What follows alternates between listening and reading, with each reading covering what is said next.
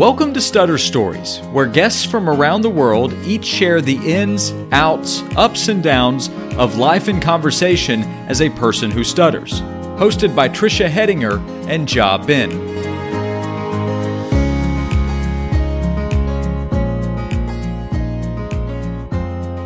Hey, Stutter Stories friends. We are going to do something very different today. We are going to read an excerpt from the book Bully Blossom A Tale of Overcoming Bullies and Embracing Stuttering to Live a Life of Achievement by Thad Cox and myself. This book is based on the life of Thad Cox growing up. Right now, Thad is in his 80s. He is a very successful retired businessman um, with a family and a wife, and he has uh, decided that it was really important to share his story with the world. Like so many other guests on this podcast who have taken the time to share their life story and their vulnerabilities um, during an episode, uh, Thad has elected to write a book detailing his story growing up. So the first thing I asked him was, What was the purpose or the inspiration for writing this book, Thad? Um, and this was his response. I was in elementary school. I stuttered very badly. I told your class on a scale of 1 to 10, I was a 9, which 10 being the worst. And it was really uh, tough being bullied and uh, suffering through the problems of stuttering at a young age. I'm about a one and a half now, so I have progressed over life. And it took me a long time, but I thought, what happens to the individuals of the 20% that don't stop stuttering at, at about age 12? Uh, I told your class my father stuttered and he stuttered up until he uh, died at age 81, but he got better. And so that gave me encouragement that I might ultimately get better. And so I thought if I could tell part of my story uh, and have you comment uh, what was going on with my bullying and being uh, stuttering, that it may help a, a new stutterer or the parents of a stutterer understand what's going on. Yeah, I think um, there's not enough books out there where a person who stutters is a character, let alone the main character. There's a few, and there's, you know, they're coming, you know, every once in a while you'll see one pop up, but there's just not that many. And, and kids can really benefit from having a character um, that they could relate to. Well, as you know in my story, I, I talk about uh, being bullied in, like say, elementary school. And what I learned there was that to try to form a team of helpers to help me. You know, in the boxing match I was in, I had somebody was my towel man and a water man and stool man, and that helped me uh, in that uh, uh, match with the with the bully in boxing. And in college, I had a team that helped me uh, as I was rush chairman of my fraternity, and we just had a spectacular success in rushing, not necessarily because of me, but because of my team. Uh, if I could get that message across to young people uh, that stutter, that are in that uh, 20% that, that don't quit stuttering at age 12 to tell them there's a real uh, success story out there. They just have to get off the bench and get in the game mm-hmm. and work hard and build teamwork, and it will be successful for you. Yeah, I, I think I think it's such a great story to tell because people don't like to talk about bullying. Kids don't like to talk about it and and adults don't like to talk about it because primarily it's such a hard problem to solve. It's not something that we could just do and it's not just about expelling the people that cause the problems. There's so bullying is such a complicated topic and because it's so devastating to so many young people and their parents and their families that it, it just becomes hard to talk about. And so to have a story like yours out there, I think is really valuable. Well, as you recall, the bullying in the elementary school was so tough on me, I considered suicide. It was yeah. just, and my aunt uh, recognized what was going on and was a much comfort to me and, and talked me out of the idea. And then my brother, my older brother, who had always helped me uh, fight off the bullies, he he gave me a suggestion on how to reconcile the issue with a particular bully that was working on me, and that worked out. So mm-hmm. there were a lot of people in my life that were very helpful. I just hope that some young people that are in a similar mm-hmm. situation of being bullied are are fortunate enough to have some people to help them. And I think your advice in the book, uh, which comes with each character on what helpers can do mm. to help the stutterers, is vitally important. I think it's good that you can tell this story because it's easier to talk about it once you're out of the emotional state of it.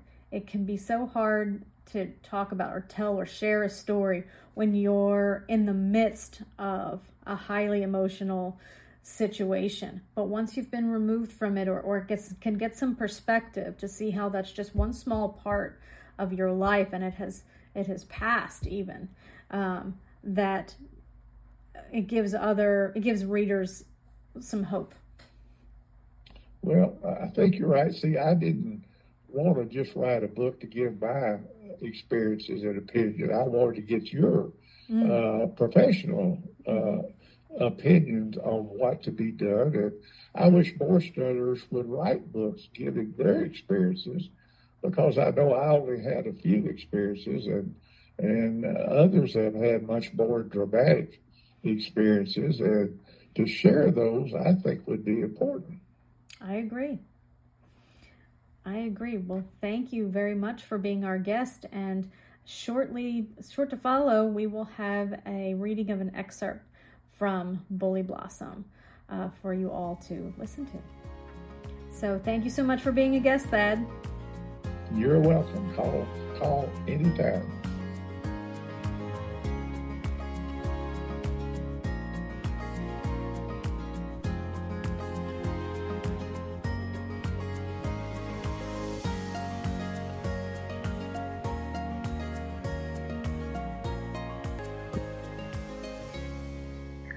Bully Blossom, a tale of overcoming bullies and embracing stuttering to live a life of achievement by Thad Cox and Tricia Hedinger. Foreword by Tricia Hedinger. I have a lot of friends who stutter. I would say more than 20. If you count my acquaintances and people I just know casually, it's well over a 100. As you may know, kids who stutter, along with kids who are quiet, wear glasses, have disabilities, wear the wrong shoes, are too short, too tall, thinner, heavier, have hair that sticks up in the back, or are anything that isn't perceived as perfect in that moment, are susceptible to bullying. Nearly 70% of kids are somehow involved in the bullying process, whether they were the victim, watched someone be bullied, or were the bully. It's not just kids either, adults get bullied too. Let me tell you about some of my friends who stutter. They are mostly all grown up now. One of my friends who stutters is a professor who stands in front of a classroom every day and teaches thousands of college kids. Another is a world famous author who goes around the globe talking to millions of people about the books he wrote. One of my younger friends stood on a stage in Nashville and sung to an enormous audience at only 10 years old. Another is a music producer one is a brilliant neuroscientist. Two are motivational speakers. Another went on to become an unbelievable speech therapist who helps other kids who stutter. Do you know what they all had in common, aside from stuttering? Once upon a time, they all thought to themselves, life would be better if I'd just stopped talking. Some decided to never again raise their hand in class, even if they knew the answer. A few thought about learning sign language and pretending they were deaf so they would not have to deal with stuttering. Others thought that maybe the world would be better off if they had just disappeared. When they were kids, they experienced the struggle of physical violence, harsh words, exclusion, isolation, and or the feeling of being different than other kids. Some had parents that helped them along, while others grew up in families who avoided talking about stuttering or got mad when they struggled to talk. At some point in their lives, these friends made the courageous decision to not give stuttering power over their life. They did not let the judgmental looks, thoughts, or words of others subtract potential from amazing career and life plans. Some intentionally used their experiences with stuttering to develop skills that set them on the path for success. These friends of mine who stutter elected not to sit silently on the sidelines. They raised their hands. They said what was on their mind. They confronted challenges, even when those challenges were really hard. In my work as an associate professor and clinical supervisor at the Hearing and Speech Center at the University of Tennessee, I've come to appreciate the courage and resourcefulness of those who come to our center for help with their particular speech difficulties. This is a story of my friend Thad S. Cox. When he was 11, an agonizing episode with a bully served as a seed that ultimately blossomed into a highly successful business career. Thad went on to become the president and CEO of a major bank. He's owned a chain of successful stores and properties, celebrated 60 plus years of marriage, and had two children. He attributes his grand success to the challenges he was forced to face as a kid. His need to overcome obstacles and deal with difficult people from early on put him in a position as an adult to take risks, solve problems, and push through trying times when others may have given up. Today, he still thinks about calling that bully to say thank you.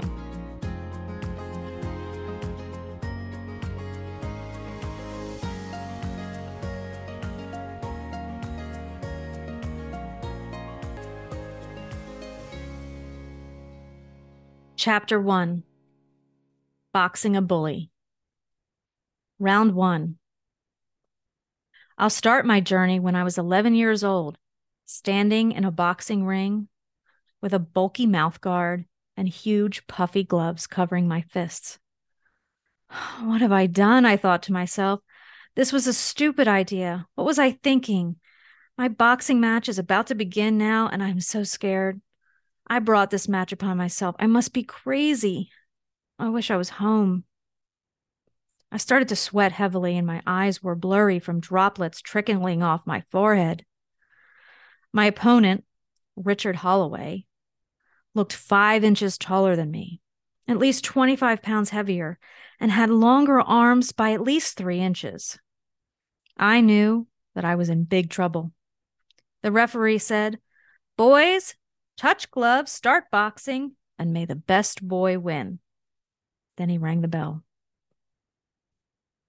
Bop, jab, hit, get hit, duck, and jab again. Back up, dance around the ring, duck again, throw another punch, and take another punch. The boxing lessons that my older brother Johnny had given me were finally kicking in.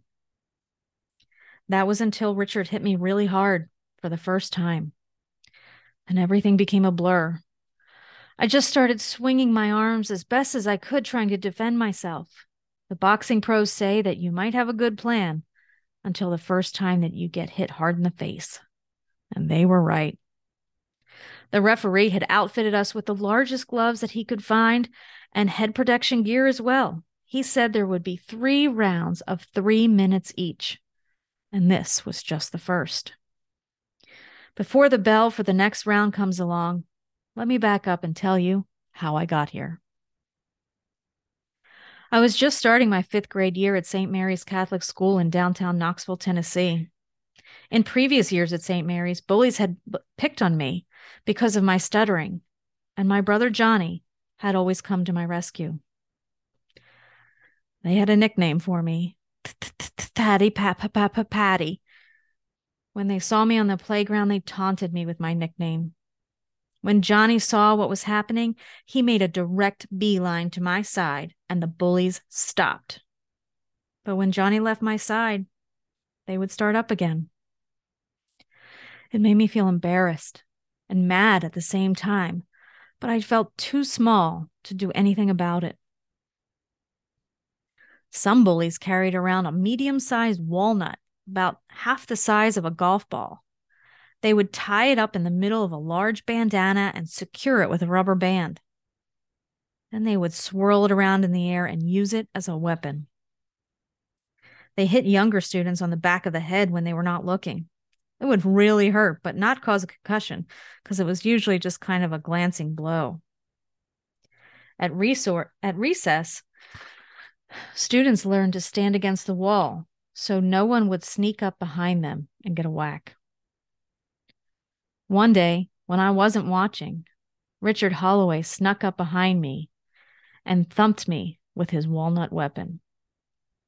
Johnny saw me crying and Richard bragging to his friends about what he had done. Johnny came over and attacked Richard, knocking him down and out with his strong left hand uppercut. Johnny asked the other bullies if any of them wanted some medicine, and he got no takers. After that episode, the bullies stopped bothering me. Johnny said, Thank heaven, he was tired of fighting. But that was the last year for Johnny's help. Johnny had graduated and was no longer there to protect me. I worried about my lack of protection for weeks leading up to the new school year. I had attended school the first few days and everything seemed fine. Then, one day, Richard came up to me and said that he couldn't wait to get even. He said he was going to keep an eye out and get me when the time was right. Obviously, he was enjoying keeping me in suspense. I was a nervous wreck.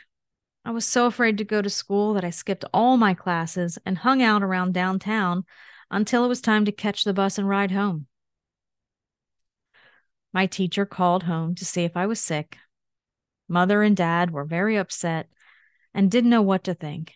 They knew I was acting strangely and were concerned, but they didn't really follow up. I'd asked to change schools earlier in the summer, but Dad thought that St. Mary's was a better choice than the public schools. I was disappointed with their decision, but didn't really have a choice. We had a widowed Aunt Irma living with our family, and she always had good intuition. She felt that something was terribly wrong with me, but chose not to interfere. No one but me was aware of the potentially violent Richard Holloway problem. I didn't want to bother Johnny again, even though he had helped me before. I was alone and scared. I was frustrated and even depressed. I knew that Richard was going to get me sometime, and I couldn't escape. His gang of bullies had their brass knuckles and switchblade knives and carried them all the time. I felt sure they could kill me if they wanted. I didn't see any way to escape. I even thought of suicide. If I was going to die, why not do it on my own terms? I could use poison or too many sleeping pills like those famous movie stars took, which would be better than bleeding to death by a knife wound alone in an alley. Instead of worrying about how I was doing in school, I was figuring out the best way to take my own life. I saw myself quietly lying in a casket with silk pillows around my head. The back room of Clack's funeral home seemed like a calm place where a kid would not likely be beaten to a pulp or stabbed to death. I went to a funeral there once last year and it wasn't so bad. I pictured myself comfortably positioned on the soft interior of a shiny dark wood, expensive looking box, surrounded by people whispering what a wonderful boy I was. Maybe everyone would be so distraught by my death that they would forget about my stuttering for a few hours. I could not imagine how good that would feel. I definitely did not want to be buried in a suit like a grown up, I thought to myself. There was no way I was going to heaven and spending the rest of eternity in a tie. I wanted to wear the cowboy shirt and vest my Aunt Irma made especially for me, plus those cowboy boots. I thought I should probably leave a note somewhere so my mom would dress me the right way. I was going to be so mad at her if she made, we, made me wear my black church shoes to my own funeral. They were too small and pinched my toes. And who names a funeral home Clacks? It sounds like a sound effect for being murdered. A 12 year old kid was walking down the street and clack, he was killed by a baseball bat to the skull. I needed a more distinguished funeral home with an elegant sounding name, maybe Ellington's or Walton's funeral home. I had experienced a life of ridicule and constant bullying. A funeral was the perfect opportunity for me to feel dignified. Besides, I stuttered on K's and C's. What if people in heaven asked me where my funeral was? That might be a common topic of conversation up there in the clouds. I could say Ellington's better than clacks. That would be the best place and the easiest word to say. I plan to leave that in my note to my mom, too. I hoped I wouldn't stutter when I got to heaven. It seems only fair that I had tolerated this affliction for my whole life on earth. Surely God would take it away from me after all my years of suffering. The name calling, mocking, and imitating me with does Thaddy Patty want to play? Johnny saw me daydreaming and could see that I was disturbed. Looking at my face and knowing my history, he surmised my problem was with Richard. He instructed me to keep going to school and we would work something out soon. Johnny's interest in finding a solution to my problem gave me confidence and made me think quit thinking about suicide. Like always, Johnny would figure something out. I started going back to school, but when recess came, I wouldn't go outside to the playground. Instead, I stayed in the classroom where I felt safe. The bullies wouldn't find me there because I could hide in the closet if they came into the classroom. There was a student named Freddie that stayed in the classroom too. He was very small in stature, and the bullies nicknamed him Stumpy. The bullies loved to verbally torture him. Mother packed me a lunch every day, and when lunchtime came, I would go to the cafeteria and buy my carton of milk with a straw and head to the bathroom. Sound strange? The other students did not want to sit with me because I attracted bullies to my table. Even the most confident students did not want to risk unnecessary exposure to Holloway and his lackeys. So the safest place for me to eat lunch was a toilet stall in the bathroom behind a locked door. I realized this was an unsanitary solution to the problem, but it worked. I put my milk carton on the toilet paper roll and ate my lunch seated on the toilet. This wasn't much fun, but was an acceptable alternative to torture. One day, Stumpy came in the bathroom and rattled my stall door. I said, uh, uh, uh, occupied. He said, sorry, and went to the next stall and locked the door. He noticed my stuttering and said, Is that you, Thad? I said, Yes. W- what are you doing? He said, What do you think? I'm eating lunch just like you are. I thought, Too bad my secret's out. There was another kid who had trouble with the bullies too. His name was Marvin. He had a club foot. His left shoe had three inch sole, a three inch sole, and he walked with a slight limp. The bullies named him Clubby and teased him whenever he was around. He met Freddie and me in the back in the classrooms during recess, but he didn't want to go to the playground either. Freddie told him about where we ate our lunches, and he wanted to join us. He asked, What if a nosy priest comes into the bathroom? I said,